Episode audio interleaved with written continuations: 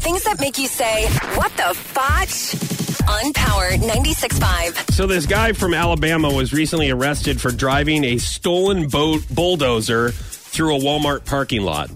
Police officers were responding to a call about a tractor company being burglarized when someone spotted a John Deere bulldozer driving through the Walmart lot. Um, they stopped him. He began running.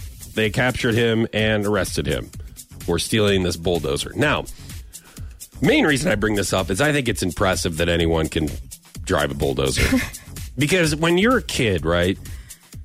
Especially if you're a boy, you want a bulldozer, man. Whether Sure. it's Hot Wheel size or whether it's bigger or it's a remote control bull- bulldozer, whatever kind of bulldozer, you're like, these are awesome. Any kind of like construction equipment or you know, you're you're playing with these things but you don't really realize how in real life how advanced they are and how you have to have a lot of experience to drive a bulldozer or a lot of those other equipment. Right. like you see people on the side of the streets i know no one really thinks about that because they're usually like damn it this lane is closed. Yeah. and these guys look at what they're doing. Two of them are standing watching this guy run the bulldozer. I don't. I see i don't i don't react like that. I go geez that dude is talented for being hmm. able to drive that bulldozer because it Okay. I, no no no listen you need to send and make a great deal of respect i What? i i have a great deal of respect for these Send people and make a big deal of respect.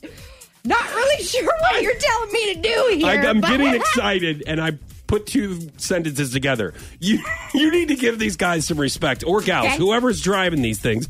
I'm just, I'm just Yes. saying I'm saying. Even though it was bad that he stole this Yeah, thing, yeah. a hats off because he can actually drive a bulldozer. I'd like you to. st- I'd like to see you try to drive a bulldozer. I'm sending Go- making some respect to him. You know. What the fotch? On Power 96.5.